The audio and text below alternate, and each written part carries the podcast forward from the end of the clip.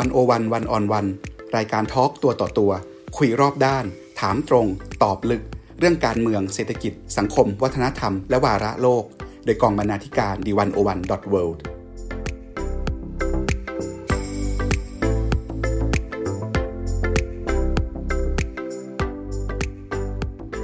สวัสดีค่ะคุณผู้ฟัง ขอต้อนรับทุกท่านเข้าสู่รายการ 101 1 on 1รูปแบบพอดแคสต์ทาง the 1 0 1 world คุณผู้ฟังคะ เมื่อต้นเดือนสิงหาที่ผ่านมา จะเห็นว่ามีการขึ้นพาดหัวข่าวเกี่ยวกับกรณีอดีตกษัตริย์ฮวนคาร์ลอสที่หนึ่งแห่งสเปน เสด็จออกนอกประเทศในหน้าข่าวใหญ่ของหลายสำนักข่าวต่างประเทศ ย้อนกลับไปเมื่อ 40 กว่าปีก่อน กษัตริย์ฮวนคาร์ลอสที่ 1 คือกษัตริย์ที่มีบทบาทในการช่วยให้สเปนที่ถูกแช่แข็งภายใต้ระบอบเผด็จการของนายพลฟรังโกมาอย่างยาวนาน เปลี่ยนผ่านไปสู่ระบอบประชาธิปไตย ซึ่งณขณะนั้นนับได้ว่าเป็นเสียงแห่งสัญญาประชาคมของสังคมได้อย่างราบรื่นแม้ว่าการเปลี่ยนผ่านไปสู่ประชาธิปไตยของสเปน จะถือว่าเป็นกรณีที่ประสบความสำเร็จโดยปราศจากการนองเลือด แต่เมื่อกลับมามองปัจจุบัน ปฏิเสธไม่ได้ว่าสเปนก็ยังคงเผชิญกับปัญหาความท้าทายในหลาย ๆ มิติ ไม่ว่าจะเป็นการจัดการกับประวัติศาสตร์บาดแผล ปัญหาคาตาลุญญาหรือสถาบันพระมหากษัตริย์ วันนี้วันโอวันสนทนากับรองศาสตราจารย์นุชธิดา ราศีวิสุทธ์อาจารย์ประจำหลักสูตรสเปนและละตินอเมริกันศึกษา คณะศิลปศาสตร์ มหาวิทยาลัยธรรมศาสตร์ ชวนย้อนมองเส้นทางประวัติศาสตร์ของสเปน จากเผด็จการสู่ประชาธิปไตย จนถึงทางแพ่งแห่งความท้าทายในศตวรรษที่ 21 ของสเปน นารัชยาตันจพัฒกุล กองบรรณาธิการหรือวันวันดอทเวรับหน้าที่ดำเนินรายการค่ะ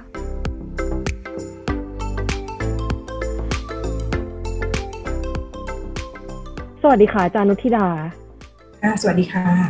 ค่ะ อันดับแรกก่อนอื่นเลยนะคะ คืออยากจะขอชวนอาจารย์คุยก่อนว่าในมุมมองของอาจารย์เนี่ย อะไรคือ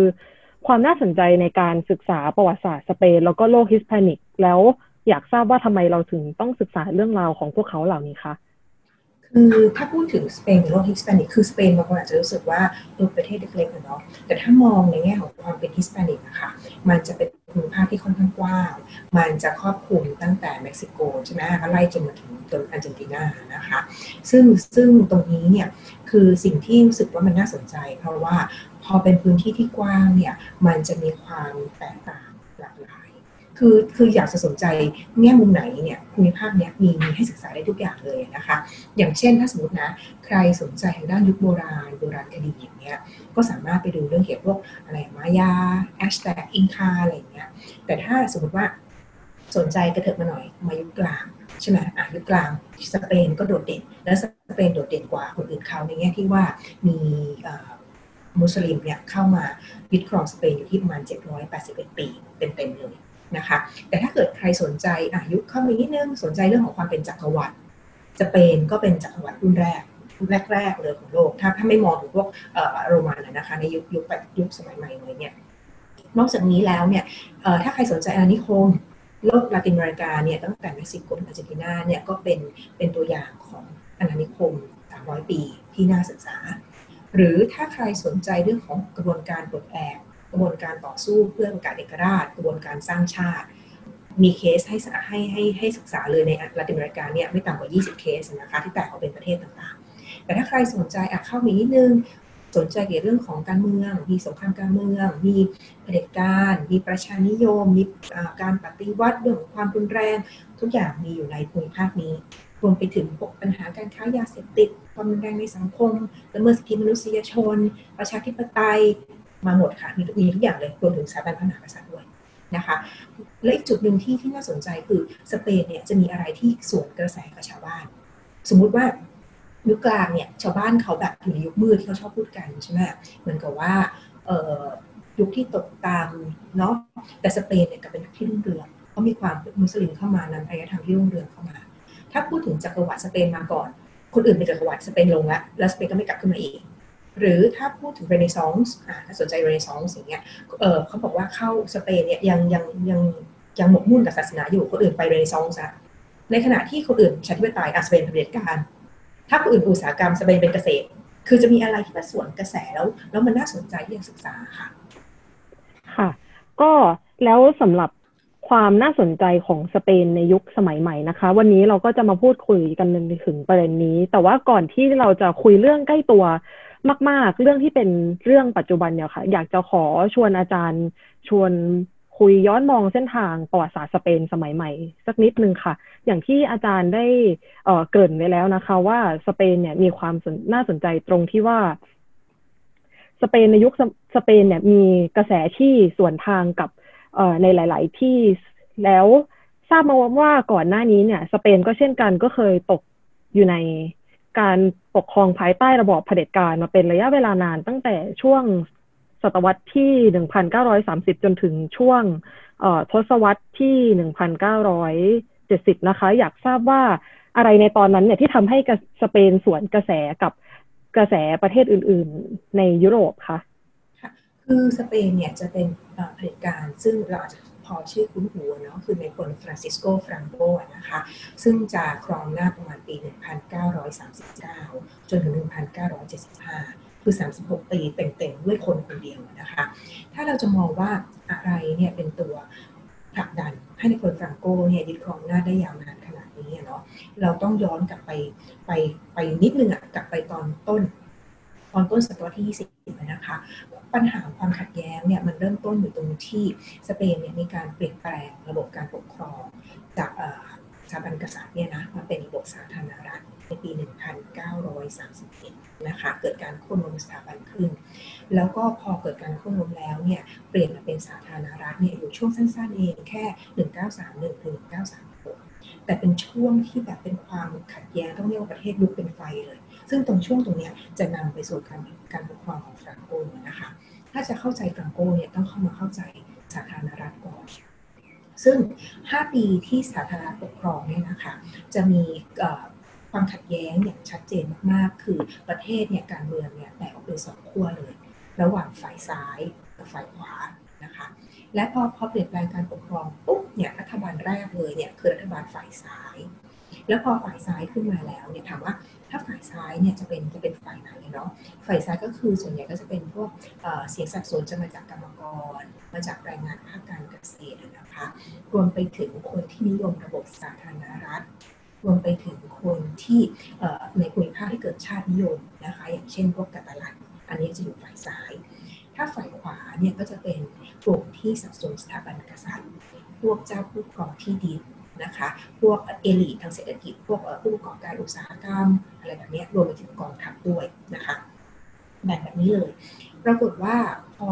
เป็นสาธารณรัฐแล้วก็ฝ่ายซ้ายขึ้นมาเป็นรัฐบาลแรกเนี่ยฝ่ายซ้ายเนี่ยเขามีจุดมุ่งหมายว่าเขาอยากจะปฏิรูปประเทศสเปนนะคะเพราะว่าคือคือเขามองว่าประเทศสเปนเนี่ยมันควรจะทันสมัยปรับให้ตัวเองทันสมัย แล้วมีการปฏิรูปอะไรหลายอย่างที่มันควรจะทำมายาวนานมากแล้ว เป็นเขาเรียกว่าเป็นรอยปี แล้วเขาอยากจะทำแล้วปรากฏว่าเขาผลักดันการปฏิรูปเนี่ยประมาณอย่างน้อยหกอย่างสำคัญสำคัญเนี่ยนะคะในระยะเวลาเพียงแค่สองปี ต้องต้องมองว่าสิ่งที่ควรทำเป็นร้อยปี แต่สามารถทำได้ในสองปี ซึ่งสองปีตรงนี้เนี่ยถามว่าเขาทาอะไรบ้างที่มันจะแบบหนักหนาสาหัสเลยนะคะ ซึ่งมันจะกระทบกับผลประโยชน์ เพราะฉะนั้นอันดับแรกเลยเนี่ยคือเขามีการปฏิรูปกองทัพคือรัฐบาลสาธารณรัฐฝ่ายซ้ายเนี่ยเขามองว่าสเปนเนี่ยมีจำนวนทหารมากเกินไป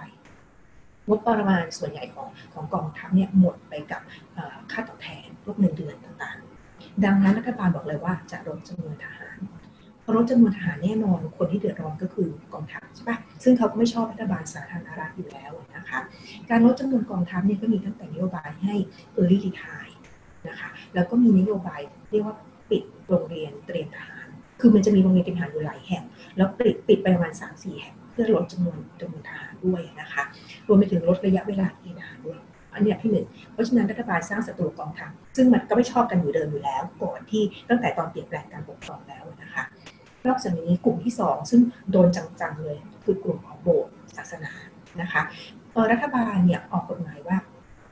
ออกกฎหมายธรรมนูญฉบับใหม่ขึ้นมาใช่ไหมแล้วบอกเลยว่าสเปนเนี่ยจะไม่มีศาสนาประจำชาติ แต่เดิมเนี่ย จะเป็นแคทอลิกนะคะ ประกาศในรัฐมนูญว่ามีสกุลหมายประจำชาติ แล้วก็ออกกฎหมายต่อว่า โบสถ์พระเนี่ยห้ามทำเรื่องกิจกรรมสอนหนังสือ คือต้องปิดโรงเรียนที่เป็นของพระนึกถึงถ้าอย่างเมืองไทยพวกคอนแวนต์ต่างๆเนี่ยโรงเรียนที่เป็นเกี่ยวกับพระนี่ต้องปิดหมดเลย แล้วก็พระเนี่ยห้ามประกอบพิธีกรรมทางศาสนานอกพื้นที่โบสถ์นึกถึงว่า ศาสนาคริสต์ต้องมีแบบเทศกาลเรื่องคริสต์มาสไซมานาซังต้าต้องมีขบวนแห่อะไรเงี้ยทำไม่ได้เลยเขาห้ามหมดเลย รวมไปถึงสิ่งที่แรงขึ้นมาอีกก็คือพระเนี่ยจะต้องแจงบัญชีทรัพย์สินด้วยนะแล้วก็ต่อมาเนี่ยเขาบอกว่าภายในระยะเวลาสองปีเนี่ยรัฐบาลจะเลิกเงินที่สัดให้เงินที่สัดส่วนช่วยเหลือพระค่ะจะยกเลิก อันนี้พอดอกที่สองออกมาเนี่ยศัตรูคนสำคัญที่จะขึ้นมาต่อต้านรัฐบาลฝ่ายซ้ายเลยก็คือ พระโบสถ์นะคะ นี่คือสองดอกนะ ดอกที่สามที่ที่แรงขึ้นไปอีกเนี่ยก็คือมีการปฏิรูปที่ดิน สเปนเนี่ยมีปัญหาเรื่องของการถือครองที่ดินขนาดใหญ่ แล้วชาวนาจำนวนมากเนี่ยไม่มีที่ดินทำกิน แล้วก็เป็นแรงงานรับจ้างภาคการเกษตร เพราะฉะนั้นเนี่ยรัฐบาลก็มองว่าต้องการจัดสรรที่ดินเนี่ยคือเอาที่ดินจากคนที่มีเยอะๆนี่แหละที่เกิน limit ที่รัฐบาลตั้งไว้นะคะ ไปจัดสรรให้กับชาวนา เขาออกกฎหมายฉบับนี้มาเนี่ยเป็นคืนที่ดินปุ๊บศัตรูคนถัดมาก็คือเจ้าผู้ของที่ดินนะคะอันดับที่ 4 เลยเนี่ยก็คือกฎหมายแรงงาน ก็จะมีพวกกฎหมายค่าแรงขั้นอะไรค่าแรงขั้นต่ำจำนวนชั่วโมงทำงานว่าเอ่อต้องทำงานกี่ชั่วโมงต่อวันเกินจากนั้นต้องจ่ายเป็นเป็นโอทีนะคะแล้วก็มีการออกนโยบายต่างๆ ที่โปรทางแรงงานสภาพแรงงานแบบนี้เป็นต้น เพราะฉะนั้นพอออกแบบนี้ favor แรงงาน ศัตรูคนถัดมาก็คือผู้ประกอบการนายจ้างนะคะและอันสุดท้ายนี่นะคะอันที่ห้าอันสำคัญสำคัญเราห้าอันพออันที่ห้าซึ่งแรงมากอีกอย่างหนึ่งคือออกอนุมัติเออเขาเรียกอะไรอะการให้อำนาจกับให้อำนาจการปกครองตัวเองกับกาตาโลเนียหรือกาตาลุญญาซึ่งเป็นประเด็นที่ต่อต่อสู้กันมาอย่างนานมากๆนะคะรัฐบาลเนี่ยให้อำนาจการปกครองตัวเอง พอให้อำนาจการปกครองตัวเองแล้วเนี่ยก็แปลว่ากาตาลันตอนนี้ไปกาตาลุญาเนี่ยก็จะมีรัฐบาลของตัวเองเนาะแล้วเขาก็ประกาศว่าเฮ้ยให้ภาษาราชการของเขาเนี่ยมีสองภาษาเลย คือภาษาสเปนแล้วก็ภาษากาตาลันรวมถึงได้อำนาจในการดูแลเรื่องของการรักษาความสงบเรียบร้อยนะคะ การศึกษา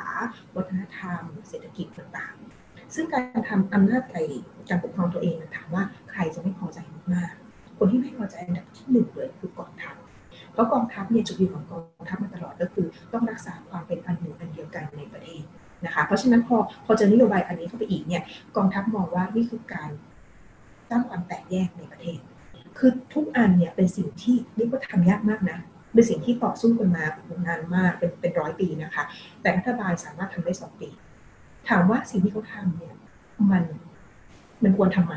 อะจริงๆมันสิ่งที่ควรทำแต่ปัญหาคือเร็วและแรง แล้วก็ทบคนจำนวนมากเนาะพอเป็นแบบนี้เนี่ยประเทศลุกเป็นไฟเลย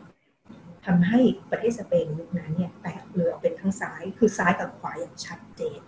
และปรากฏว่าต่างฝ่ายต่างมองว่าไม่ยอมรับอีกฝ่ายนะคือคืออยู่ร่วมกันไม่ได้เลยเพราะฉะนั้นเนี่ยเดี๋ยวถึงจุดหนึ่งเนี่ยฝ่ายซ้ายเนี่ยสองปีออกกฎหมายสุดท้ายเดี๋ยวเกิดต้องมีปัญหายุบสภาพอยุบสภาเลือกตั้งใหม่ปรากฏว่าฝ่ายขวาชนะขึ้นมา ฝ่ายขวาก็บอกอยู่ร่วมโลกกับฝ่ายซ้ายไม่ได้ เพราะฉะนั้นนโยบายที่ออกมาเนี่ยยกเลิกหมดห้าอย่างสำคัญสำคัญยกเลิกหมดหลังจากนั้นเดี๋ยวนี้จะมีปัญหาภายในรัฐบาลฝ่ายขวาทุสภาเลือกตั้งใหม่ฝ่ายซ้ายขึ้นมาใหม่ฝ่ายซ้ายบอกว่างั้นใช้เอากลับมาใหม่คือประเทศมันจะสวิงไปสวิงมาแบบนี้เนี่ยจนจนถึงจุดที่เรียกว่าทหารบอกว่าไม่ไหวแล้ว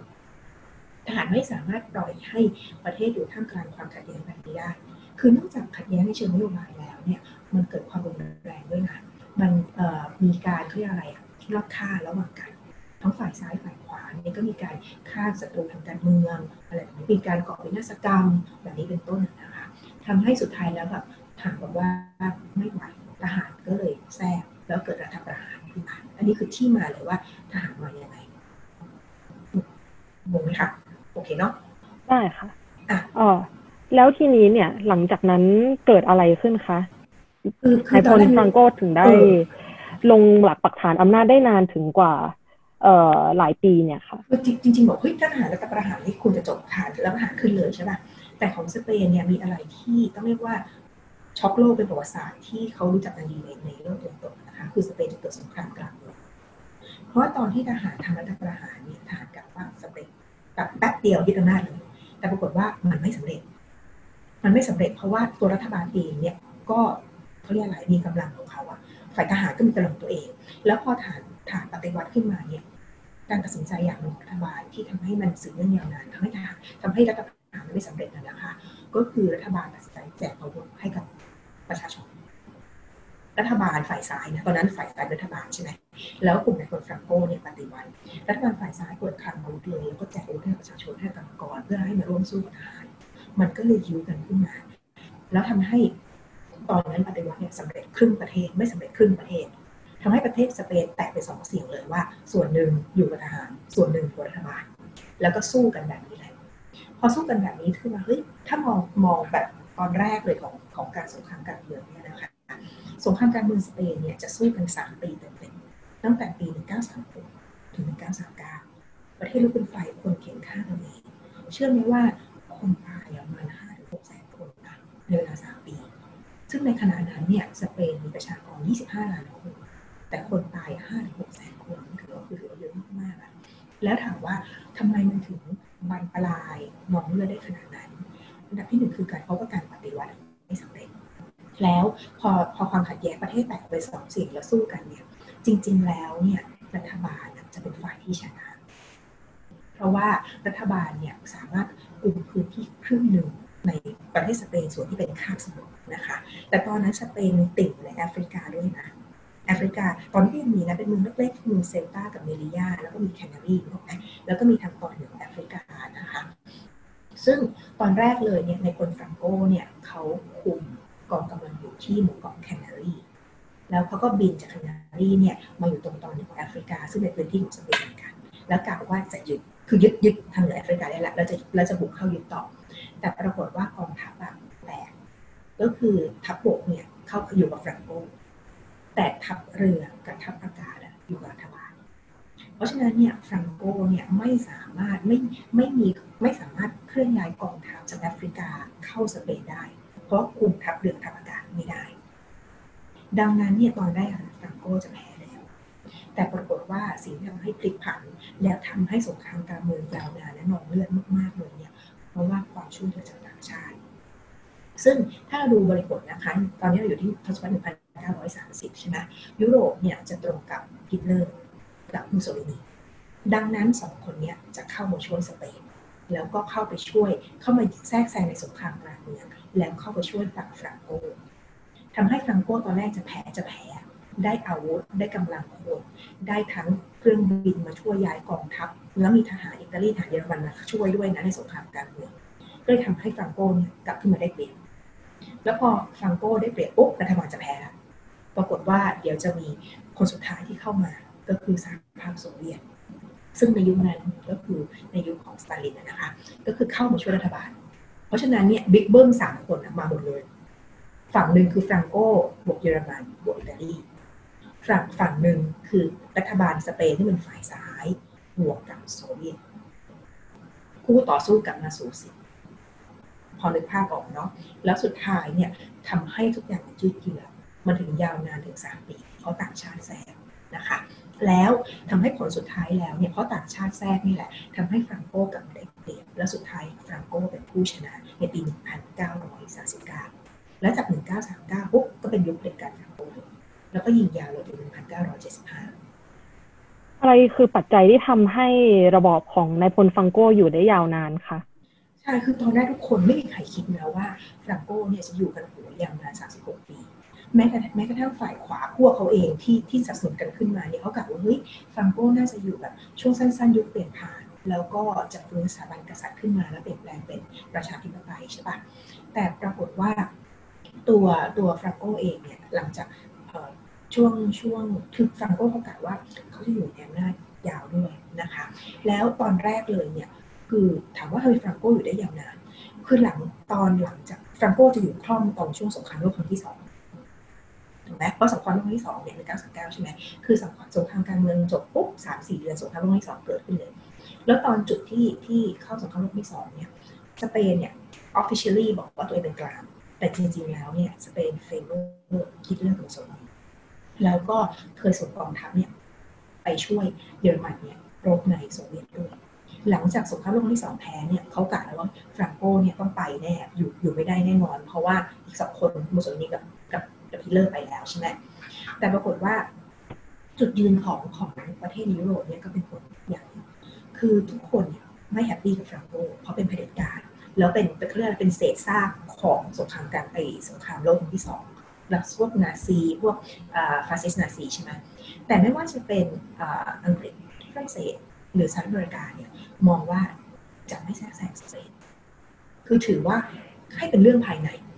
แล้วกล่าวว่าแล้วทุกคนเนี่ยคว่ำบาตรสเปนเลยนะซึ่งทุกคนว่าพอคว่ำบาตรคว่ำบาตรในที่เนี้ยคว่ำบาตรในแง่ที่ว่าหนึ่งในเชิงการการทูตทุกประเทศคือคือสเปนเนี่ยไม่ได้รับการไม่ได้เป็นสมาชิกยูเอ็น คือถูกถูก isolate ออกไป แล้วประเทศในสมาชิกยูเอ็นเนี่ยก็คือถอนทูตออกจากสเปนตัดความสัมพันธ์กันเนี่ยนะคะผู้คนกล่าวว่าเฮ้ยถ้าเป็นแบบนี้เนี่ยเดี๋ยวสุดท้ายฟรังโกก็ไปกล่าวว่าแบบเขาเรียกอะไรอะใช้วิธีนี้ในการบีบแต่จะไม่เอาข้างนอกเข้าไปแทรกแซงแต่ใจหนึ่งทุกคนก็กลัวนะว่าเฮ้ยถ้าฟรังโกไปแล้วอะมันจะเกิดสุญญากาศทางการแล้วมันจะเกิดอะไรขึ้นในอนาคตอีก เพราะฉะนั้นเขาปล่อยให้เป็นเรื่องของภายในสเปน ดังนั้นเนี่ยหลังสงครามโลกครั้งที่สองคือตั้งแต่ปี 45 หรือ 945 นะคะ 1955 เนี่ยคือเป็นยุคที่คิดว่าฟังโก้ไม่รอดแน่ สุดท้ายต้องลง แต่ปรากฏว่าฟังโก้กัดฟัน ก็คือเขาคิดว่ายังไงเขาอยู่ สิ่งที่เป็นคริสิสของเขาอะมันจบไปแล้ว จากวันนี้เนี่ยคือสเปนกลายเป็นแบบตัวเล็กๆ ที่ต่างชาติไม่ให้ความสนใจมาก แล้วฟังโก้กัดฟันอยู่ ซึ่งสเปนอยู่ในความทุกข์ยากมาก เพราะถูกตัด ความสัมพันธ์ คือต้องอยู่ในภาวะอดอยากทุกอย่าง แล้วอย่าลืมว่าประเทศเพิ่งผ่านสงครามกลางเมืองมาเชื่อไหมว่าทองคำสำรองคงคลังทั้งหมดเลย ประเทศสเปนมีทองทองสำรองคงคลังเนี่ยประมาณเจ็ดร้อยกว่าตัน หมดเลยจริง ๆ ตั้งแต่ช่วงสงครามกลางเมืองเพราะว่าเอาไปใช้ซื้อฝั่งฝ่ายรัฐบาลเนี่ยเอาไปใช้ซื้ออาวุธนะคะ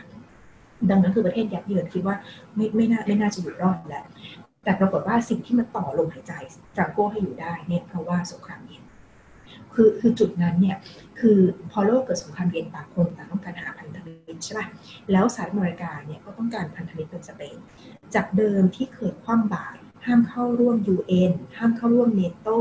ไม่ได้รับความช่วยเหลือเงินช่วยเหลือจากแผนการมาแชร์ของสหรัฐเนี่ยปรากฏว่า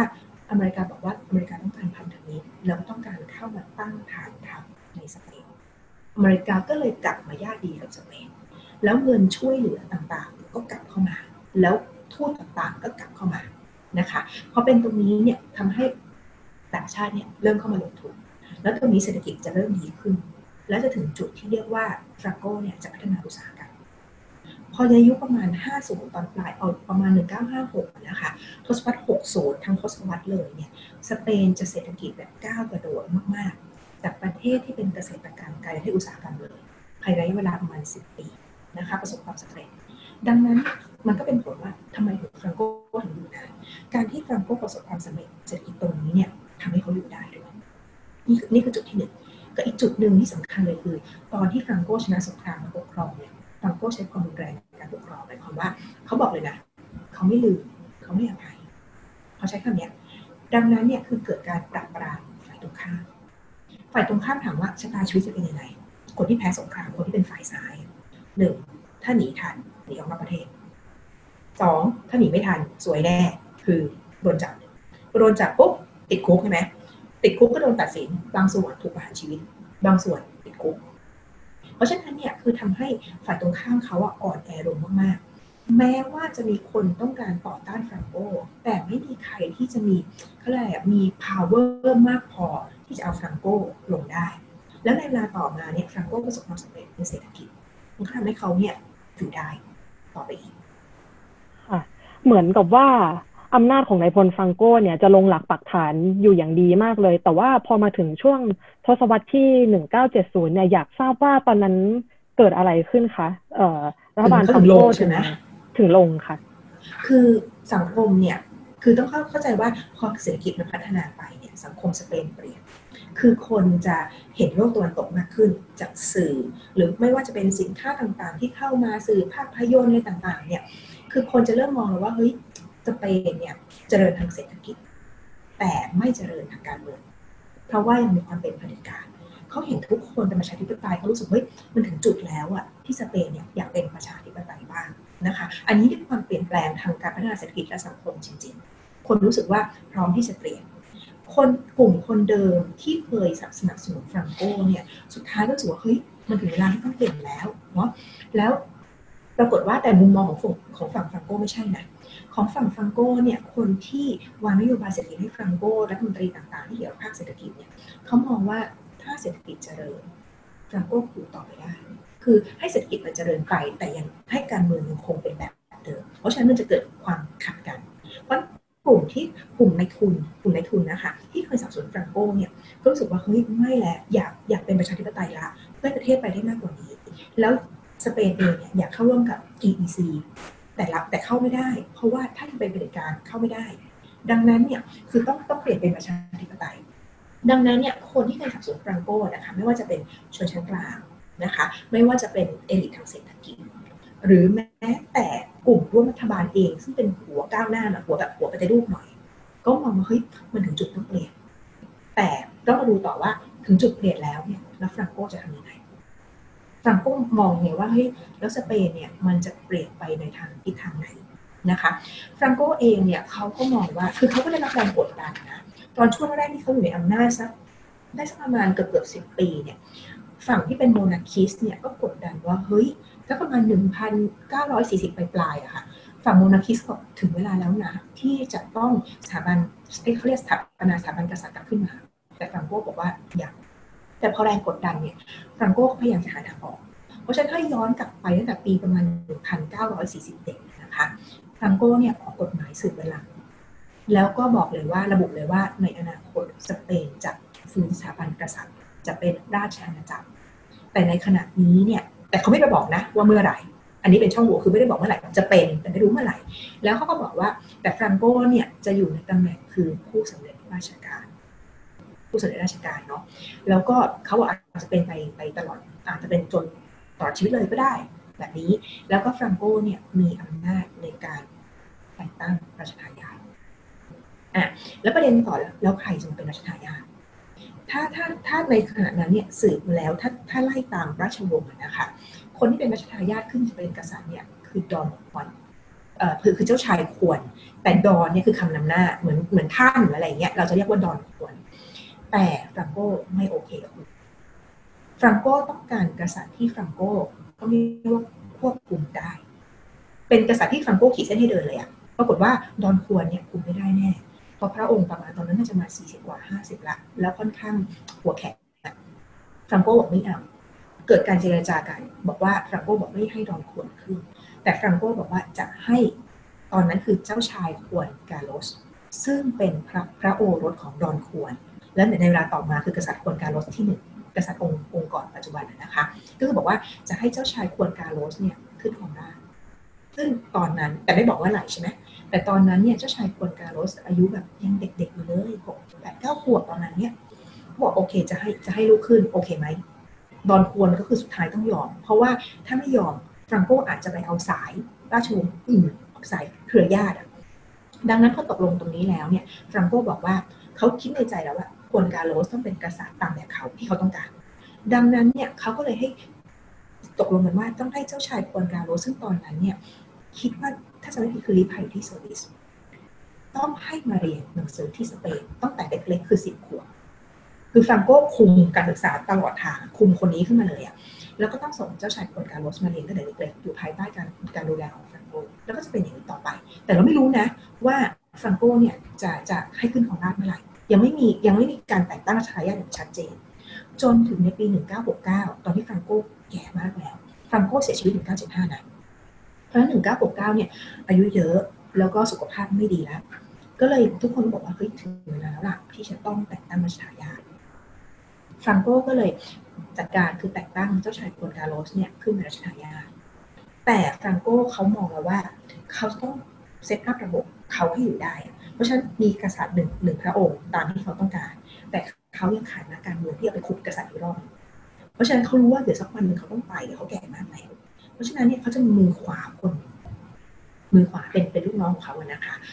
ถ้าถ้าชื่อคือชื่อการเรโรบลังโกเป็นนายทหารเหมือนกันแล้วการเรโรบลังโกเนี่ยนะแล้วกล่าวว่าเป็นทายาททางการเมืองเนี่ยสืบต่อหลังจากฟรังโกเสียชีวิต แล้วเขากล่าวว่าถ้าเขาตาย แล้วเกิดการเปลี่ยนแปลงการปกครองกับเป็นสัเป็นระบบกษัตริย์ใช่ปะก็จะมีกษัตริย์ฮวนคาร์ลอสแล้วก็มีการ์เรโรบลังโกเป็นเขาเรียกอะไร คนประกบอะแล้วระบบฟรังโกเนี่ยก็จะไปได้ คือฟรังโกมาแบบนี้เลย แล้วในขณะที่สังคมเนี่ยอยากเปลี่ยนอยากเปลี่ยนการปกครองแล้วแล้วฟรังโกก็ set up มาแล้วแต่ปรากฏว่าทุกอย่างไม่เป็นไปตามที่ฟรังโกคิดเลย ซึ่งถ้าเป็นไปตามที่ฟรังโกคิดวันนี้สเปนที่เป็นประชาธิปไตยแล้วล่ะสิ่งที่เซอร์ไพรส์ฟรังโกนะคะ อันดับที่หนึ่งเลยคือ มือขวาเขาถูกฆ่าตายมือมือขามือขวาเขาถูกฆ่าตายก่อนที่เขาจะตายด้วยนะ คือในปี 1973 มือขวาของเขาเนี่ยชื่อการโลบรังโกเนี่ยถูกถูกผู้ก่อการร้ายจากแคว้นปาสวางระเบิดแล้วเสียชีวิต เพราะฉะนั้นเขาขาดมือขวาคนสำคัญนะคะ แล้วเขาตั้งคนใหม่ขึ้นมาแต่คนใหม่เนี่ยก็ไม่ไม่ไม่ไม่มือไม่ดีเท่าคนเนี้ย แล้วหลังจากนั้นเนี่ยสองปีถัดมาคือ 1975 เนี่ยพอเขาเสียชีวิตปุ๊บก็มีการสถาบันสถาปนาอะไรฟื้นระบบกษัตริย์ขึ้นมาเลย แล้วกษัตริย์คนกาเจ้าชายคนกาโรสก็ขึ้นของราชเป็นกษัตริย์ โดยที่มีมือมือมือรองของฟรังโกเนี่ยประกบ เพราะฉะนั้นถามว่า ตอนนั้นอะคนสเปนคิดยังไง คนสเปนเชื่อมั่นไหมว่ากษัตริย์สเปนเนี่ยจะสามารถกอบกู้ประชาธิปไตย หรือจะมองว่ากษัตริย์เนี่ยจะเป็นทายาทการเมืองของในคนฟรังโกคนสเปนไม่เชื่อมั่นเลยนะ1975นะคนสเปนบอกว่าโหต้องเป็นทายาทฟรังโกแน่เลย แต่ปรากฏว่า ไม่ใช่ เพราะว่ากษัตริย์คนการโรสพระองค์ท่านเนี่ยมีบทบาทสำคัญมากในการ transition ในการเปลี่ยนแปลงการปกครองเพราะท่านมองว่าแบบคือท่านมีทางเลือกอยู่สามอย่าง ถ้ามองนะหนึ่งล้มระบบฟังโก้แบบล้มกระดานเลย หรือสองยังเอาระบบฟังโก้ต่อไปเรื่อยๆ หรือสามปรับบางอย่าง ให้มันอยู่ในลักษณะของการปณิปนอมเจรจา มีอยู่สามทาง ซึ่งถามว่าทำที่หนึ่งล้มเลยทำได้ไหมตอบเลยว่าทำไม่ได้ เพราะคนที่เป็นฟรังโกเก่ายังอยู่มากมาย ทั้งกองทัพก็ยังอยู่ที่ยังเข้มแข็งอยู่นะคะ แล้วกลุ่มฟรังโกด้วย เพราะฉะนั้นเนี่ยช้อยที่หนึ่งเนี่ยที่จะเทระบฟรังโกเลยทำไม่ได้ แต่จะใช้ระบบฟรังโกต่อไปโดยไม่ทำอะไรเลย พระองค์ก็ไม่เห็นด้วย เพราะพระองค์เนี่ยมองว่าอยากจะเป็นท่านเคยตรัสไว้นะอยากจะเป็นกษัตริย์ของคนสเปน โดยไม่เลือกข้างแล้วก็โดยไม่เลือกว่าต้องเป็นเขาเรียกอะไรอะความเท่าเทียมกัน แบบนั้นนะคะ โดยที่ใช่ไหมว่าตอนที่ขึ้นของบ้านนะคะมีมีมีมีแถลงการออกมานะคือคือแรกพระราชดำรัสออกมา แล้วก็มีคำพูดเอาเดี๋ยวเดี๋ยวขวดไว้ฟังสั้นๆท่านบอกว่าข้าพเจ้าเนี่ยอยากจะเป็นผู้พิทักษ์กฎหมายและธรรมนูญแล้วก็อยากจะเป็นปากกระบอกเสียงให้กับความยุติธรรม บอกข้าพเจ้าเนี่ยจะเคารพในกฎหมาย และจะพยายามทำให้ทุกคนเนี่ยเคารพในกฎหมาย แล้วจะใช้ความยุติธรรมเนี่ยเป็นเป็นหลักนำทางในการปกครองแล้วต้องการเป็นกษัตริย์ของประชาชนนะคะแล้วก็เป็นการเป็นกษัตริย์ของประชาชนทุกคนเขาย้ำเลยว่าทุกคนของแต่ละปัจเจกบุคคลในทุกวัฒนธรรม ประวัติศาสตร์ และประเพณีของตนเอง เพราะถ้าเราดู เรื่องของประเทศสเปนประเทศสเปนจะมีความแตกแยกภายในเรื่องของการตลาดเนี่ยเพราะฉะนั้นท่านบอกว่าต้องการเป็นกษัตริย์ทุกคนแล้ว คือท่านมองแล้วว่าอยากจะเป็นประชาธิปไตยนะคะดังนั้นเนี่ยช้อยทางเลือกที่ที่เหลืออยู่ก็คือพยายามที่จะปรีประนอมนะคะปฏิรูปทางการเมืองคือไม่ใช่ลงกระดานแต่ไม่ใช่เอาฟังโก้ทั้งหมด แต่จะเกิดจากการปฏิรูปทางการเมืองซึ่งตอนแรกเนี่ยไม่มีใครเชื่อนะว่าจะทำได้อะแต่ใช้เวลาประมาณ สามปีเสร็จสามปีทุกอย่างจะกลับมาเขาที่นะคะ ซึ่งเราจะบอกว่าเวลาเรามองเรื่องของการกระบวนการประชาธิปไตยในสเปนเนี่ยจะเป็นเคสที่ประสบความสำเร็จต้องเรียกว่าอย่างอย่างสวยงามไม่นองเลือดแล้วสมบูรณ์นะคะ ซึ่งถามว่าแล้วเกิดอะไรขึ้น อันนี้เป็นสิ่งที่น่าสนใจว่าผ่านมาได้ยังไง จากเผด็จการ 36 ปีแล้วฟื้นสถาบันกษัตริย์ขึ้นมาได้นะคะ เวลาเราพูดตรงนี้เนี่ยบทบาทสำคัญเลยเนี่ย จุดที่หนึ่งที่เราพูดก่อน คือบทบาทของกษัตริย์โคกาโลส ที่ท่านไฟเขียวแล้วบอกเลยว่าจะเป็นรูปทางการเมืองอันดับแรก แล้วบทบาทก็จะมีคนอื่นๆอีก เดี๋ยวจะเล่าให้ฟังต่อว่าใครจะเป็นส่วนช่วย เพราะกษัตริย์คนเดียวทำไม่ได้แน่นอนนะคะ แต่ปัญหาตอนนี้เนี่ยกษัตริย์คนกาโลสมีปัญหาคือมือเขาเรียกอะไรนายกเป็นคนที่คนของฟรังโกเป็นลูกน้องฟรังโกซึ่งถ้าคนนี้อยู่ปฏิรูปการเมืองไม่ได้แน่นอน แล้วสิ่งที่กษัตริย์คนการโลสกล้าทำคือปลดนายก ปลดนายกที่เป็นคนของฟรังโกเก่าแล้วตั้งคนใหม่ขึ้นมาที่ท่านเห็นว่าน่าจะช่วยปฏิรูปการเมืองได้ ตรงนี้คือจุดสำคัญเลย แล้วกษัตริย์ฮวนคาร์ลอสเนี่ยตั้งอดอลโฟเขาชื่ออดอลโฟซัวเรสซึ่งถ้าถามว่าเฮ้ยชื่อนี้คุ้นไหม ถ้าใครเคยไปสเปนปัจจุบันคือชื่อสนามบินเขาเปลี่ยนชื่อสนามบินเป็นชื่อคนนี้คือแสดงว่าคนนี้ต้องสำคัญมากแน่นอนในประวัติศาสตร์ของสเปนนะคะ ก็คือตั้งอดอลโฟซัวเรสเนี่ยขึ้นเป็นนายก ตอนที่อดอลโฟซัวเรสขึ้นมาเนี่ย ทุกคนแบบจะได้หรอ เพราะคนนี้เนี่ยก็คือเป็นอยู่ในกลุ่มกลุ่มคนรุ่นใหม่ เป็นกลุ่มฟรังโกเหมือนกันเป็นคนรุ่นใหม่ แล้วมีมุมมองว่าสเปนจะต้องปฏิรูป เป็นคนที่ practical หน่อยนึงพอพอเราโฟสโซเรสขึ้นมาปุ๊บเนี่ยก็เริ่มดำเนินการปฏิรูปเลย ปฏิรูปเริ่มตั้งแต่หนึ่งเนียโทษกรรมนักโทษทางการเมืองที่ทั้งฝ่ายซ้ายฝ่ายอะไรที่ติดคุกอยู่นิโทษกรรมนะคะ ยกเขตแล้วอันดับที่สองเนี่ยก็คือออกกฎหมาย ปฏิรูปการเมืองออกกฎหมายปฏิรูปการเมืองในที่นี้เนี่ยก็คือ มีการเรียกเลือกตั้งสภาร่างรัฐธรรมนูญขึ้นมานะคะแล้วก็ระบุเรื่องของอำนาจที่ไตยเป็นของปวงชนการกำหนดเรื่องของสิทธิเสรีภาพต่างๆ แล้วก็ประกาศเลือกตั้งเออประกาศเลือกตั้งแต่สภาร่างใช่ไหมพอเลือกตั้งเสร็จปุ๊บเนี่ยจะตั้งสภาแล้วก็จะพอมีสภาร่างปุ๊บจะตั้งคณะกรรมการร่างรัฐธรรมนูญขึ้นมา เวลาเขาตั้งคณะกรรมการเขาตั้งชุดเล็กๆ ไม่ถึงสิบคน แต่เขาเลือกทุกกลุ่มผลประโยชน์เข้ามา คือกลุ่มการเมืองที่มันแตกต่างกัน ทั้งฝ่ายซ้าย ทั้งฝ่ายขวา ทั้งกลุ่มที่เป็นเซ็นทริสกลุ่มที่เป็นตรงกลางหน่อยรวมไปถึงกลุ่มชาตินิยมการตลาดก็ให้พื้นที่เข้ามาเป็นส่วนร่วม แล้วก็คุยกัน ตอนเขาบอกตอนเขาร่างกฎหมายธรรมนูญเนี่ยร่างโดยลับนะคือคือไม่ให้ประเด็นแบบ ข้อโต้แย้งในแพ่งพายเอาให้เสร็จทีเดียวก่อนแล้วค่อย ค่อยเอาเข้าสภาโต้แย้งทีเดียวเลยนะคะ แล้วตรงนี้เนี่ยถือว่าประสบความสำเร็จเพราะสุดท้ายเนี่ยรัฐธรรมนูญก็เอาเข้าประชามติผ่านและประกาศใช้ในปี 1978 แล้วทุกคนตอนตอนที่จุดเปลี่ยนผ่านตรงนี้เนี่ยเมื่อกี้เราบอกมีสองปัจจัยใช่ป่ะปัจจัยที่หนึ่งคือบทบาทของกษัตริย์ ปัจจัยที่สองคือตัวนักการเมืองโรโฟสวาเรสซึ่งเป็นตัวผลักดันแต่ปัจจัยที่สามอีกอย่างหนึ่งซึ่งซึ่งมีความสำคัญเหมือนกันคือ กลุ่มการเมืองทุกกลุ่มในขณะนั้นเนี่ยเห็นพร้อมแล้วว่าต้องร่วมมือกันในการที่จะให้การเปลี่ยนผ่านเนี่ยมันสมูท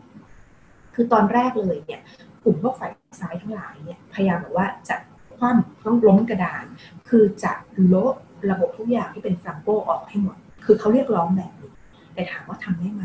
มันทำไม่ได้พอทำไม่อันแรกเขาเรียกร้องแบบนี้สุดท้ายมันทำไม่ได้เขาเลยถอยออกมา แล้วรู้ว่าสุดท้ายเนี่ยการ transition ของสเปนต้องเกิดจากการเจรจา ทุกคนก็เลยพร้อมว่าเออมาเจรจากัน แล้วก็ถอยคนละก้าวตัวอารโฟซัวเรสเองจะต้องตัวนายกนะคะจะต้องไปเจรจาไปเจรจากองทัพว่าอย่าแทรกแซงการเมืองนะเดี๋ยวฉันจะให้ผมให้งบประมาณกองทัพอะไรก็ว่าไปไปเจรจากลุ่มฝ่ายขวาไปเจรจากลุ่มฟรังโกไปเจรจากลุ่มฝ่ายซ้ายไปเจรจาทุกคนให้เข้ามาอยู่ในเขาเรียกอะไรอะยอมรับความการเจรจายอมรับความเปลี่ยนแปลงนะคะ คือทุกคนต้องเรียกว่าคนสเปน ความทรงจำเรื่องของสงครามกลางเมืองคือเป็นทรามาอย่างรุนแรงความทรงจำเรื่องของเดฟรานฟรานโกก็เป็นทรามาอย่างรุนแรงเพราะมันยาวนานมาก เพราะฉะนั้นในปี 1975 ทุกคนพร้อมที่จะแบบหันหน้ามาคุยกัน แล้วทุกคนก็ยอมกันคนละส่วน และสุดท้ายเนี่ยก็ได้กฎหมายรัฐธรรมนูญออกมาในปี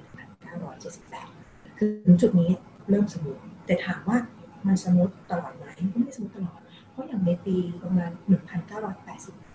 นะคะเดือนกุมภาพันธ์3ปีหลังจากรัฐธรรมนูญมีมีทหารพยายามที่จะรัฐประหาร ซึ่งอันนี้เนี่ยออกเป็นภาพข่าวก้องโลกมาก มีทหารนายทหารคนหนึ่งนะคะเขาบอกว่าเขาไม่ happy กับรัฐบาลเพราะเขาบอกว่าตอนที่ฟรังโกเสียชีวิตเนี่ยแล้วฟรังโกส่งเขาเรียกส่งมอบรัฐบาลรัฐบาลให้เนี่ยเป็นรัฐบาลที่ perfect และเขามุมมองแบบนั้นนะมุมมองว่าตอนที่ฟรังโกเสียชีวิตรัฐบาลในลักษณะของฟรังโกคือรัฐบาลที่ perfect แล้วเขาต้องการส่งต่อรัฐบาลที่ perfect แบบนี้เนี่ยให้กับรุ่นลูกรุ่นหลาน แล้วเขามองรัฐบาลปัจจุบันเนี่ยที่เกิดการประนีประนอมต่าง ๆ ตรงนี้เนี่ยมันมันไม่โอเค เขาเลยพยายามไปทำรัฐประหาร แล้วภาพรัฐประหารเนี่ยมันจะมีภาพข่าวเลยคือ ในในในกฎนี้นำกองกำลังมาร้อยห้าสิบคนทำไมรู้ป่ะบุกยึดรัฐสภา เข้าไปในรัฐสภาสภาผู้แทนราษฎรตอนที่เขาประชุมกันแล้วก็จับสภาผู้แทนราษฎรเป็นตัวประกันอยู่ในนั้นแหละ แล้วก็พยายามที่จะรัฐประหาร ประเด็นตอนนี้ต่อว่าเราจะเอาหนีต่อ ตอนนี้คือภาพข่าวของทั่วประเทศแล้ว แต่สิ่งหนึ่งที่ทำให้คนในในสมัยนั้นเนี่ยศรัทธากษัตริย์คนกาโลสเพราะว่าท่านเนี่ย move แล้วท่านก็ประสานกับในายพลต่างๆ ว่าท่านไม่สนับสนุนรัฐประหาร แล้วเที่ยงคืนของวันนั้นเนี่ยออกข่าวว่าสถาบันกษัตริย์ไม่สนับสนุนรัฐประหาร ขอทุกคนกลับเข้าสู่ความสงบคือออกจุดยืนแบบนี้เลย สุดท้ายเนี่ยรัฐประหารล้มเหลวนะคะทำให้ถ้าถึงทอถึงจุดตรงนี้แหละทุกอย่างของสเปนสมมติแล้วการการการเลือกตั้งก็มีการเปลี่ยนรัฐบาลไปมาเลือกตั้งโดยตลอด แล้วก็ไม่มีลักษณะของการทหารที่เข้ามาเนี่ยไม่ใช่รัฐบาลอีกแล้วหลังจากที่สเปนเปลี่ยนผ่านไปสู่ประชาธิปไตยได้อย่างอ่อสมูทแล้วก็สวยงามเนี่ยอยากทราบว่าอย่างที่อาจารย์ได้เกิดมาแล้วว่าประวัติศาสตร์ช่วง สงครามกลางเมือง แล้วก็ประวัติศาสตร์เกี่ยวกับนายพลฟรังโกเนี่ยนับว่าเป็นความเจ็บปวดอย่างแสนสาหัสของสเปนมาก แล้วพอเปลี่ยนผ่านมาสู่ประชาธิปไตยแล้วเนี่ยเขามีกระบวนการการจัดการกับประวัติศาสตร์บาดแผลยังไงบ้างคะคือประเด็นตรงนี้อาจจะเป็นจุดที่แตกต่างจากประเทศอื่นนะคะคือตอนนั้นเนี่ยเขามีข้อตกลงเขาเรียกภาษาสเปนว่า Pacto de Olvido Olvido คือลืมคือเขามองว่าทุกคนจะต้องต้องลืมมันไป เพราะเขาเขากลัวว่าถ้าจะขุด คุยตรงนี้ขึ้นมาเนี่ยมันจะทำลายบรรยากาศมันอาจจะทำให้การเปลี่ยนผ่านเนี่ยไม่ประสบความสำเร็จ ดังนั้นเนี่ยทุกคนก็เลยข้อตกลงกันว่าจะไม่รื้อฟื้นบัตรแผลช่วงของสงครามกลางเมืองช่วงเปลี่ยนการแล้วก็จะไม่ให้นำเอาอดีตตรงนี้มามาเป็นปกปัดเพื่อผลประโยชน์ทางการเมืองเหมือนกับว่าคุณทิ้งอดีตไปซะแล้ววันนี้เนี่ยคุณมองไปข้างหน้า เพราะฉะนั้นเนี่ยตอนในช่วงตรงนี้ของสเปนเนี่ยจะไม่มีการเรียกอะไรอะเอาทหารมาขึ้นขึ้นศาลปะเหมือนเหมือนเหมือนในประเทศอื่นๆนะคะแล้วยิ่งพอออกกฎหมายเนียโทษต่างทั้งสองฝ่ายทั้งซ้ายทั้งขวาในปี 1977 ตอนรัฐบาลออร์โฟสวเรสก็เป็นยิ่งเป็นการบอกเลยว่านี่แหละคือคือพยายามที่จะจะลืมไปถามว่าเป็นได้ไหมลืมไม่ได้หรอกทางของปัญหาขนาดนี้นะคะ หรืออีกอย่างหนึ่ง ถ้าถ้าของในสมัยในคุณฟรังโกนะคะ ถ้าเคยใครเคยไปสเปนนะนอกมาดริดออกไปประมาณชั่วโมงหนึ่งเนี่ยจะมีเขาเรียกอะไรฟรังโกเนี่ยไปสร้างวิหารซึ่งถ้าเป็นภาษาสเปนเรียกว่า Valle de los Caídos แต่ถ้าเป็นภาษาอังกฤษคือ Valley of the Fallen Valley คือภูเขา Fallen คือคนที่เสียชีวิต ก็คือสร้างสร้างเป็นโบสถ์เพื่อเป็นที่ฝังศพเนี่ยของคนที่เสียชีวิตในสงครามกลางเมือง ซึ่งในช่วงแรกเนี่ยเขาเอาเสียชีวิตเฉพาะฝั่งที่เป็นคนเสียชีวิตฝั่งของฟรังโกฝั่งขวามาฝังซึ่งคือเห็นได้ชัดเลยว่าอนุสอนุสรแบบนี้เนี่ยโปรฝั่งฟรังโก แต่ในเวลาต่อมาเนี่ยฟรังโกพยายามจะซอฟลง ก็เลยย้ายศพของพวกฝ่ายซ้ายมาฝังรวมกันด้วย แต่ย้ายโดยที่ไม่เอาความยินยอมจากครอบครัวนะแล้วก็ย้ายมา แล้วตัวฟรังโกเองก็ฝังที่นี่นะแล้วเพราะฉะนั้นตรงนี้เนี่ยมันเป็นข้อเขาเรียกอะไรเป็นเป็น เป็นสิ่งที่ controversial แหละเป็นข้อเป็นเป็นข้อโต้แย้งในสังคมเลยว่านุสรสถานแบบนี้ควรจะอยู่หรือควรจะไป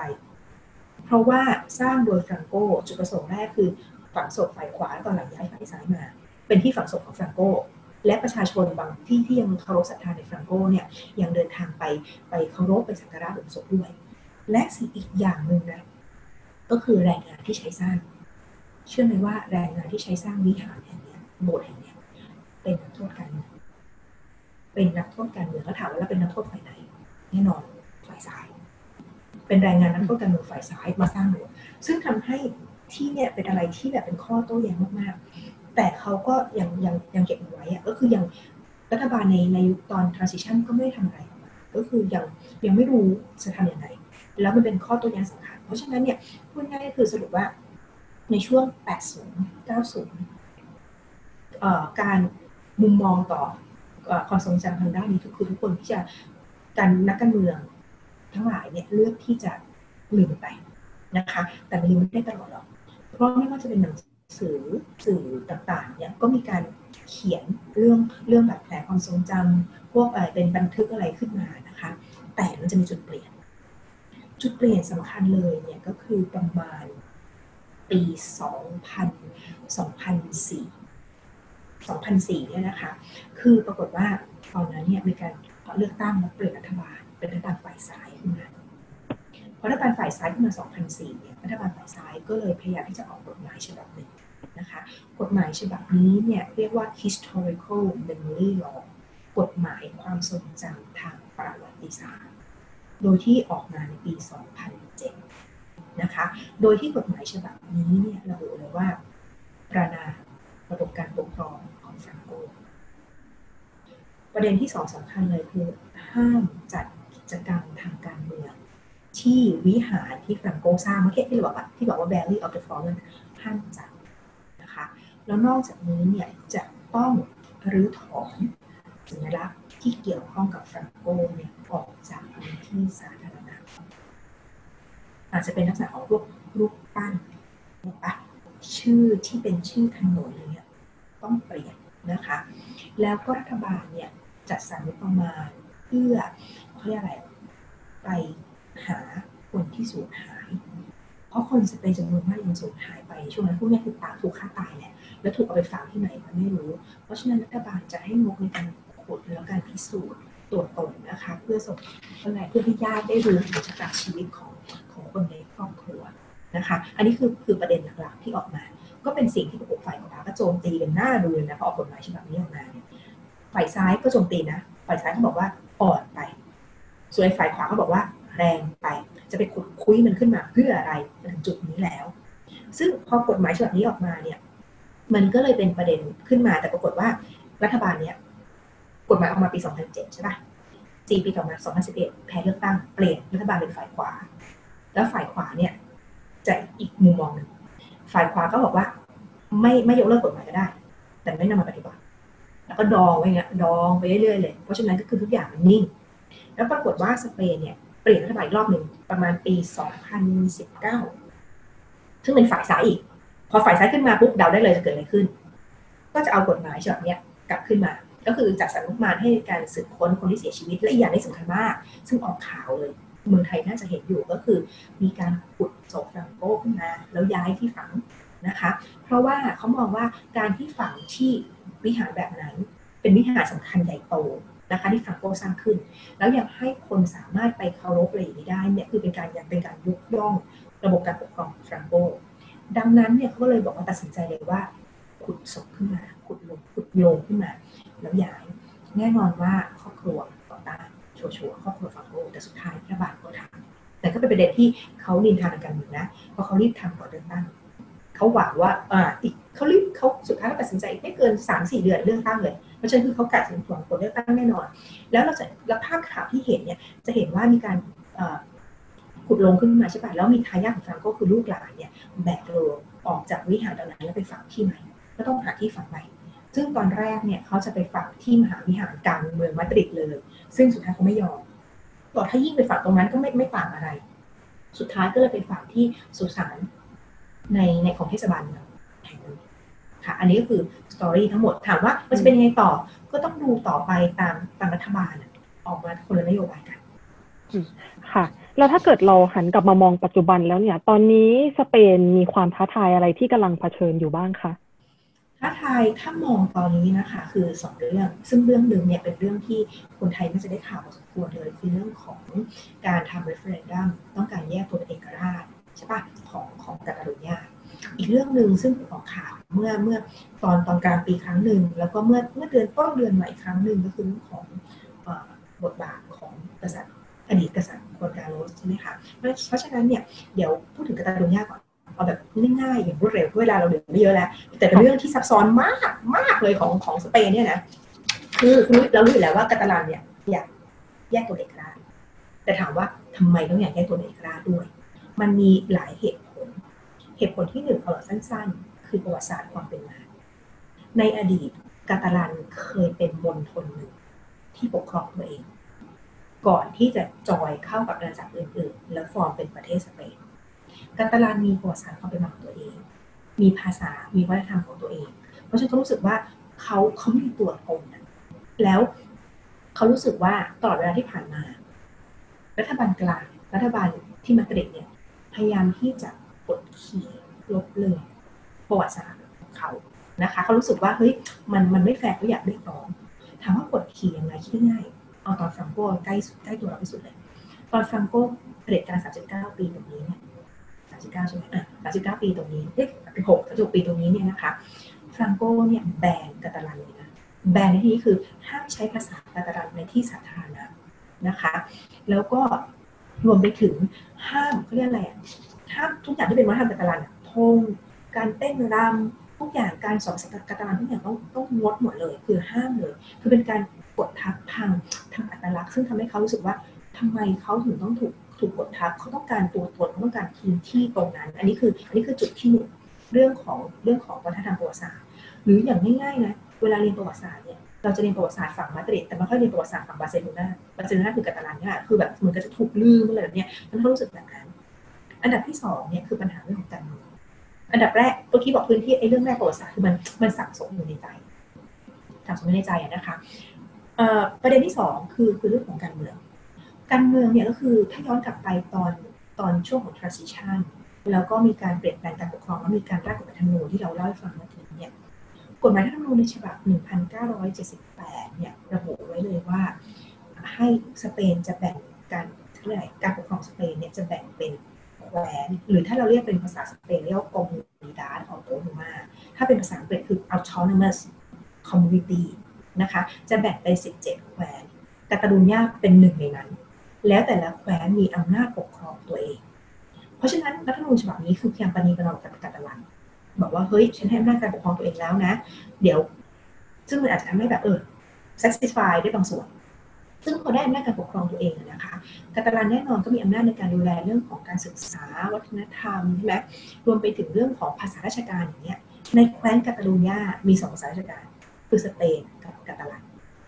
แต่กาตาลันจะเป็นภาษาราชการเฉพาะในแคว้นกาตาลูญานะไม่ได้เป็นของทั้งประเทศนะเป็นเฉพาะในแคว้นตัวเองนะคะ แล้วเขาก็อยู่กันมาอย่างนี้แหละ แต่กาตาลัน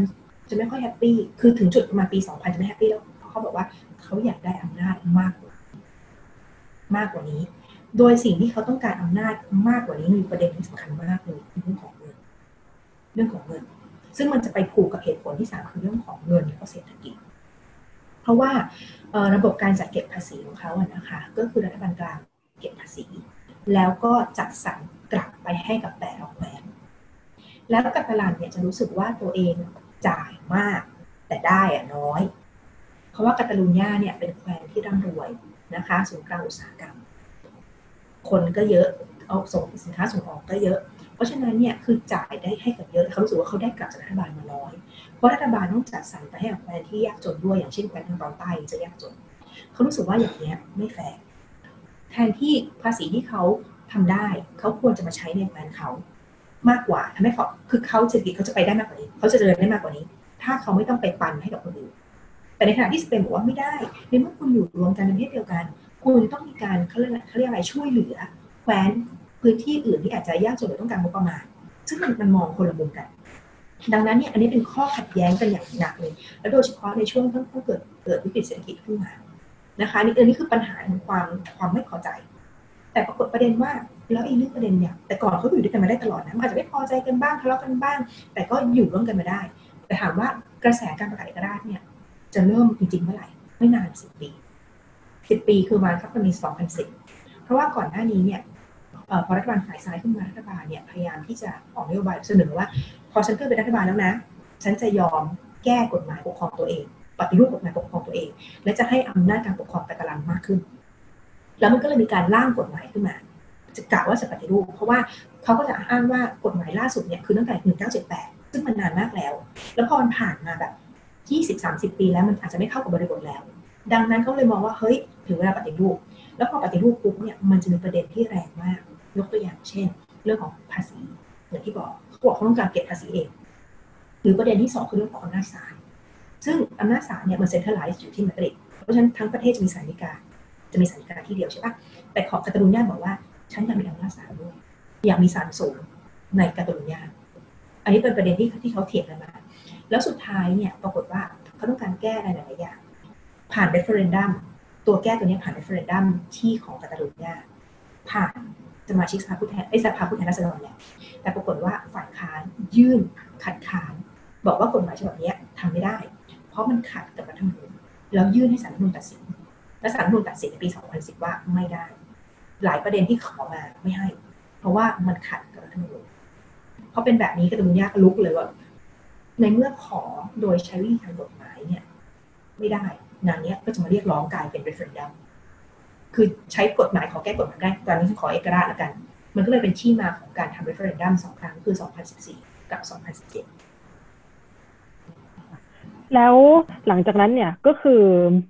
การลงประชามติครั้งนั้นก็ไม่ได้ประสบความสำเร็จแล้วมันส่งผลต่อการเมืองสเปนในระยะยาวยังไง แล้วทิศทางในอนาคตมันจะเป็นยังไงต่อไปบ้างคะคือตอนตอนนี้ถามว่าส่งผลยังไงเนี่ยจะบอกว่าปัญหากาตาลุญญาเนี่ยอยู่มานานมากแหละมันก็จะอยู่ต่อไปเรื่อยๆแล้วก็จะอยู่อย่างนี้แหละ แต่ถามว่ากาตาลุญาสามารถแยกเป็นเอกราชได้ไหมไม่มีทางเพราะในเมื่อกฎหมายรัฐธรรมนูญเนี่ยมันระบุว่าอย่างนั้นมันก็แก้มันไม่มีทางแก้ได้เพราะคนอื่นไม่ยอมด้วย แต่อย่างหนึ่งนะคะก็คือพอพอเกิด referendum ตอนนั้น แล้วมีช่วงสั้นๆที่สเปนเอ๊ยกาตาลูญาประกาศเอกราชเนาะนิดหนึ่งเห็นไหมแล้วก็สุดท้ายแล้วเนี่ยก็รัฐบาลมาดริดใช้มาใช้อำนาจมาตรา155 ในการเข้าไปแทรกแซงเมื่อรัฐบาลท้องถิ่นทำอะไรที่ขัดกับรัฐธรรมนูญเนี่ย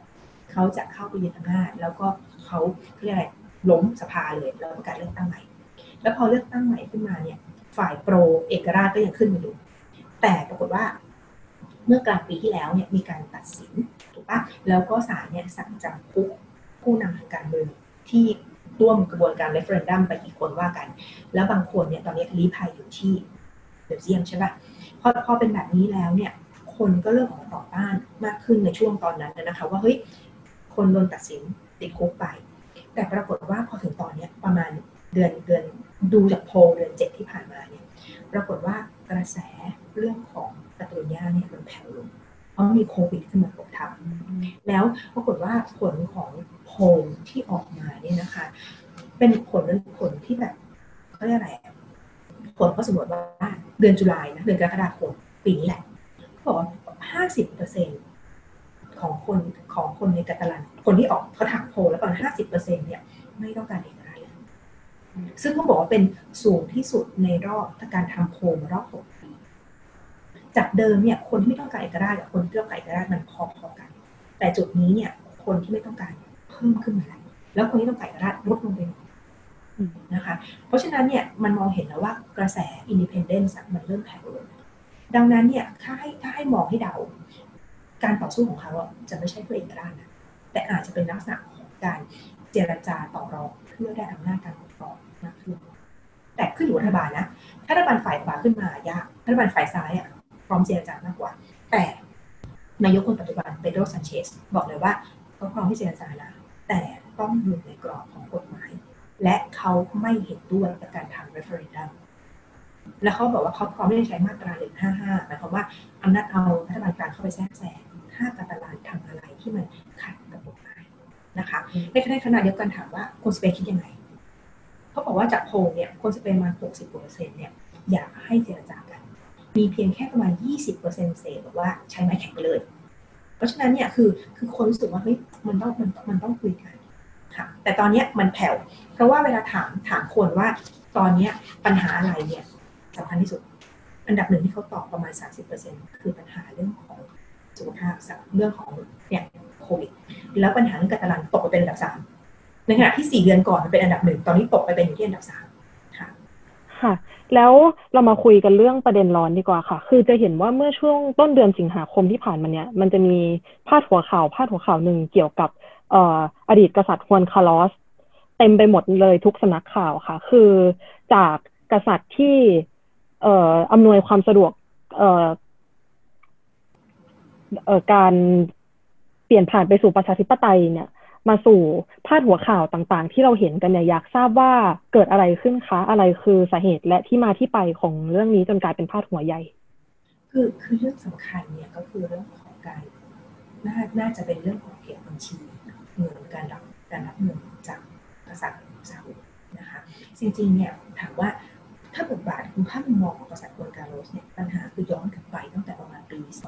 2014 ตอนนี้ท่านเนี่ยตัดสินใจสละราชสมบัติแล้วให้เจ้าชายเฟลิเป้กษัตริย์เฟลิเป้ปัจจุบันเนี่ยขึ้นของราชนะคะ ถ้าเล่าสั้นๆหรือจะสืบเรื่องการอื่นตอนนั้นเนี่ยเกิดอะไรขึ้นถึงตัดสินใจสละบัลลังก์แสดงว่าคือคือภาพลักษณ์เนี่ยไม่ค่อยดีนักนะคะสองเรื่องสำคัญสั้นๆคือเรื่องของการไปล่าสัตว์ที่บอสวานา คุณเรื่องนี้ไหม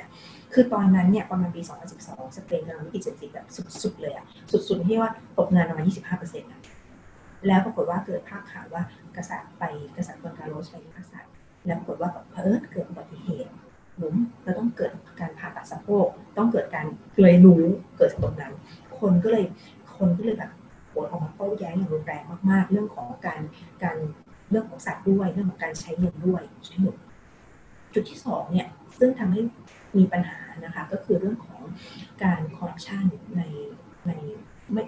ในราชวงศ์คือ คือต้องที่กับกษัตริย์คอนกาโรสพระองค์ท่านเนี่ยมีมีลูกสามคนมีเจ้าหญิงเอเลนาเจ้าหญิงคริสติน่าและเจ้าชายเฟลิเป้คือองค์สุดท้องแล้วตอนนั้นเนี่ยพระสวามีของเจ้าหญิงคริสติน่าเนี่ยซึ่งเป็นสามัญชนเป็นนักกีฬาแฮนด์บอลเนี่ยนะคะ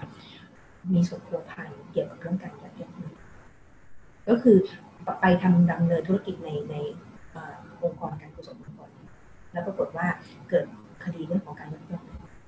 ซึ่งปัญหาตรงนี้เนี่ยก็คือมันมันเป็นการชาเขาเรียกอะไร challenge ทำให้ราชวงศ์ไทยมันนักทำให้สุดท้ายกษัตริย์ฆวนการ์โลสก็เลยตัดสินใจเลยว่าสละบัลลังก์แล้วให้เจ้าชายเฟลิเป้ขึ้นพอเจ้าชายเฟลิเป้ขึ้นมาแล้วเนี่ยก็กะว่าเฮ้ยจะต้องกอบกู้ภาพลักษณ์ขึ้นมา แล้วปรากฏว่าความปัญหาสืบเนื่องต่อ ปัญหาต่อคือทำให้สูญเสียแบบภาพลักษณ์ของราชวงศ์เนี่ยก็คือสักประมาณเอาเอาประมาณกลางปีที่แล้วก่อนเอ๊ะใช่ต้นปีต้นปีนี้ต้นปีนี้ต้นปีนี้เนี่ยมีข่าวออกมาว่า เราจะเห็นข่าวว่า กษัตริย์เฟลิเป้เนี่ย บอกแถลงจากสำนักพระราชวังว่าจะไม่รับมรดกคุณคุณข่าวนี้นะจะไม่รับมรดกจากกษัตริย์คอนกาโรสอันนี้คืออันดับแรกก่อนเลยก่อนที่จะก่อนที่จะเกิดเมื่อต้นเดือนที่แล้วนะคะ ก็คือปรากฏว่ามีการตีแผ่ว่ามี มูลนิธิหนึ่งชื่อลูคุมฟาวเดชั่นไปเปิดบัญชีอยู่ที่ธนาคารสวิสแล้วไอ้บัญชีเนี้ยไอ้ไอ้ไอ้มูลนิธิเนี้ยน่าจะอยู่ที่ปานามาแล้วปรากฏว่าบัญชีเนี้ยมีเงินก้อนใหญ่เข้ามา ซึ่งเงินเนี่ยเป็นโอนเข้ามาสืบเป็นไปสืบเป็นมาเนี่ยน่าจะเป็นเงินโอนเข้าประมาณหนึ่งร้อยล้านเหรียญสหรัฐจากกษัตริย์ซาอุนะคะ แล้วปรากฏชื่อว่าคนที่รับผลประโยชน์เป็นคนแรกเลย คือกษัตริย์ฆวนการ์โลสแล้วคนที่รับผลประโยชน์คนที่สองอดีตกษัตริย์ฆวนการ์โลสนะคะคนที่สองก็คือกษัตริย์เฟลิเป้ในฐานะทายาทนะคะพอเป็นแบบนี้เนี่ยก็เลยเห็นว่าเงินมันมีที่มาที่ไปยังไงที่เป็นน่าสงสัยทำให้สำนักราชวังเนี่ยโดยกษัตริย์เฟลิเป้เนี่ยก็เลยออกแถลงการณ์ว่าท่านจะขอไม่รับมรดกใดๆที่ที่เกิดจากเกิดจากเงินก้อนเนี่ยเพื่อเพื่อตัดปัญหา เสร็จปุ๊บเนี่ย อไม่นานถัดมาประมาณต้นเดือนสิงหาเนี่ยเกิดข่าวออกอีกว่าเงินจากกษัตริย์ซาอุอันนั้นน่ะน่าจะเกี่ยวพันกับเงินเขาเรียกอะไรอะเงินสีบนนะคะที่บริษัทสเปนเนี่ยเข้าไปสร้างรถไฟความเร็วสูง เพื่อเชื่อมเมกะกับเมดินาที่ซาอุดิอาระเบียแล้วอาจจะเป็นเงินอะไรสักอย่างที่เกี่ยวข้องแล้วเกิดการลูกข่าวลุกออกมา แล้วเกิดการเริ่มเริ่มเกิดการปุดปุ๋ยซึ่งตอนนี้ยังไม่จบว่าว่าจะยังไงต่อไปนะแต่ปัญหาตรงพอตรงนี้เนี่ยมันก็เกิดปัญหาของเรื่องของเรียกอะไรอะครับดราม่าเลยขึ้นมา ดังนั้นเนี่ยอดีตกษัตริย์คนคาร์โรสก็เลยตัดสินใจว่าออกไปอาศัยอยู่นอกประเทศสเปนเนี่ยจะดีกว่า เพื่อที่จะลดแรงเสียดทานแล้วเพื่อต้องการแบบเพื่ออะไรลดแรงลดลดปัญหาให้กับกษัตริย์เฟลิเป้ด้วยค่ะ แล้วประเด็นที่ว่ามานี้นำมาสู่การถกเถียงอย่างไรบ้างคะในสังคมสเปน สังคมสเปนก็มีทั้งทั้งสองฝ่ายนะว่าคนที่ไม่ชอบสถาบันกษัตริย์ก็มีก็ก็ขุดคุ้ยกันใหญ่ ส่วนคนที่ชอบสถาบันกษัตริย์ก็ยังมี ส่วนคนที่ชอบเนี่ยพออ่านจากข่าวเนี่ยเขาบอกว่า ก็เป็นเรื่องเรื่องหนึ่งแต่สิ่งที่พระองค์ท่านทำมาก่อนหน้านี้ เพื่อฟื้นฟูประชาธิปไตยเนี่ยก็ทำให้ท่านเป็น great man คนหนึ่งคือเป็นคนสำคัญคนหนึ่งเนี่ยก็คือมีทั้งสองฝ่าย แต่ประเด็นคือตอนแต่ตอนนี้เขาจะเริ่มมีการสืบกันแล้วว่าเงินเนี่ยมาจากไหนนะคะ แต่เงินเนี่ยคือเนื่องจากตอนที่เกิดคอร์รัปชันกับเมื่อกี้ที่เล่าให้ฟังว่าเป็นสามีของเจ้าหญิงคริสติน่าที่เป็นนักกีฬาแฮนด์บอลเนี่ยสุดท้ายคดีนั้นติดคุกห้าปีสิบเดือนนะคะ ซึ่งเป็นการเอาสมาชิกรอยัลฟองรี่เนี่ยติดคุกดังนั้นในเคสของตรงนี้เนี่ยเขาพยายามจะต้องสืบกันก่อนแหละว่าอย่างไรแต่เงินตรงนี้นะคะ ถ้า เกิดขึ้นในช่วงของระหว่างที่ครองได้อยู่ไม่สามารถเอาผิดได้ เพราะว่ากฎหมายรัฐมนูลเนี่ยคุ้มครองพระมหากษัตริย์จะต้องหลังจากที่สละราชอาณาจักรแล้วคือ 2014เป็นต้นมาเพราะต้องไปดูก่อนว่าเงินเมื่อไหร่แต่คิดว่าน่าจะก่อนแล้วฝ่ายที่ไม่พอใจเอ่อมีส่งเสียงอะไรออกมาบ้างไหมคะกการวันก่อนประท้วงเคาะหม้อในถนนอืมออกมาอะไรอย่างเงี้ยแล้วอาจจะแบบ คือคือ มีบ้างแหละมันมันเป็นปกติเพราะว่ากระแสของริพับลิกันในสเปนก็ไม่น้อยนะคะพวกฝ่ายซ้ายทั้งหลายเนี่ยจะต้องเป็นแบบนั้น แต่อย่างหนึ่งก็พยายามทำความเข้าใจว่าตัวตัวกษัตริย์เฟลิเป้เองของท่านก็พยายามที่จะจะแก้ไขปัญหานะ เพราะว่าจริง ๆ แล้วในฝ่ายที่นิยมกษัตริย์ด้วยเนี่ยมองคือภาพลักษณ์ขององค์ท่านดีมากของกษัตริย์ฟิลิเป้นะคะในในตั้งแต่ครองราชย์มาเนี่ยคือไม่ไม่มีข่าวไม่มีข่าวเสีย แล้วพยายามที่จะแสดงให้เห็นความเป็น โดยส่วนตัวนะ โดยส่วนตัวของตัวเองนะคะพอเห็นจากภาพข่าวดูจากทวิตเตอร์หรือดูจาก Facebook ของนักข่าวในราชสำนักแล้วเนี่ยพยายามที่จะออกข่าวในลักษณะของต้องการเป็นกษัตริย์ที่เข้าถึงประชาชน เราจะเห็นภาพข่าวถี่มากๆช่วงนี้พระองค์เดินสายเลยนะเดินสายตาม ตามแผนต่างๆเลยด้วยเหตุผลโควิดด้วย คือไปเยี่ยมไปให้เป็นขวัญกำลังใจด้วยนะคะ แล้วก็ภาพที่เห็นคือเข้าถึงประชาชนเป็นคนที่ดูแล้วเข้าถึงสัมผัสง่ายอะแล้วพยายามที่จะไม่เห็นพระองค์เห็นเป็นคนเรียบง่าย ดูจากการแต่งตัวก็เห็น เพราะว่าชุดต่างๆ ที่ทั้งกษัตริย์เฟลิเป้ราชินีเลติเซียรวมถึงเจ้าหญิงเลโอนอร์เจ้าหญิงโซเฟียด้วยเนี่ยจะเป็นลักษณะค่อนข้างค่อนข้างสมถะนะคะ คือคือพยายามพยายามทำให้พระราชวงศ์เนี่ยเป็นแบบนั้น แล้วก็เห็นเลยว่าทรงนั้นเพราะปกติแล้วอะเวลาช่วงเนี้ยก็เป็นช่วงวัคเคชั่นของสเปนสิงหาเนี่ยแหละ แต่ปรากฏว่าตอนนี้ก็ยังเดินสายไปเยี่ยมเยียนประชาชนอยู่เพราะฉะนั้นพยายามจะปรับตรงนี้ตรงนี้ด้วยนะคะ แล้วก็อีกอย่างหนึ่งความรู้สึกส่วนตัวนะคือรู้สึกว่าพระองค์ท่านเนี่ยพยายามที่จะทำทำอะไรให้ให้ให้เป็นแบบอย่าง มีอันนึงน่าภาพภาพหนึ่งน่ารักมากเลยตอนออกข่าวตอนที่จะขึ้น กษัตริย์เนี่ยจะแถลงอะไรสักอย่าง ทุกตอนนี้สเปนต้องใส่แมสใช่ป่ะท่านถอดแมสมาพูด พอพูดเสร็จลงมานั่งแล้วลืมใส่แมสลูกสาวสกิดพ่อพ่อใส่แมสด้วยอะไรอย่างเงี้ยแล้วท่านก็เออลืมแล้วก็ใส่เอาแมสใส่ขึ้นมาอะไรเงี้ยคือให้รู้สึกถึงความความเข้าถึงความเป็นเป็นกษัตริย์ของของประชาชนอะไรแบบนี้นะคะแล้วอีกอย่างหนึ่งก็คือพยายามที่จะแก้ปัญหาคือกล้าที่จะตัดปัญหา อย่างอย่างตอนที่มีปัญหาเรื่องคอร์รัปชันของพี่เขยที่บอกเป็นนักกีฬาแฮนด์บอล พอมีคดีตรงนั้นออกมาเนี่ย พอท่านเป็นกษัตริย์แล้วเนี่ย ท่านถอนตัวดัชเขาเรียกอะไรนะดยุกกับดัชเชสของของของทั้งเจ้าหญิงคริสติน่ากับตัวอินยากิซึ่งเป็นเป็นพระสวามีด้วยนะคะ รวมไปถึงหลายๆอย่างอย่างตอนที่หลังจากขึ้นครองราชย์แรกๆเลยเนี่ยมีการลดจำนวนราชวงศ์ราชวงศ์สเปนปัจจุบันจะเหลือแค่ครอบครัวของกษัตริย์คือกษัตริย์เฟลิเป้ราชินีเลติเซียเจ้าหญิงสองพระองค์ แล้วก็กษัตริย์ฆวนการ์โลสแล้วก็ราชินีโซเฟียพี่ตรงอะไรอะเจ้าหญิงคริสตินากับเจ้าหญิงเอเลนาเนี่ยยังไม่ไม่อยู่ถือว่าอยู่ในรอยย่อฝันเลยแล้วคือท่านพยายามที่จะรักษาราชวงศ์สเปนเอาไว้ค่ะก็สำหรับวันนี้นะคะ ก็ขอขอบคุณอาจารย์นุทิดามาก ๆ ที่มาร่วมพูดคุยชวนย้อนมองอดีตจนมาถึงปัจจุบันของสเปน สำหรับวันนี้อาจารย์นุชิดาและดิฉันขอลาผู้ฟังไปก่อน พบกับรายการวันโอวันวันออนวันรูปแบบพอดแคสต์ได้ใหม่ในตอนหน้า สวัสดีค่ะ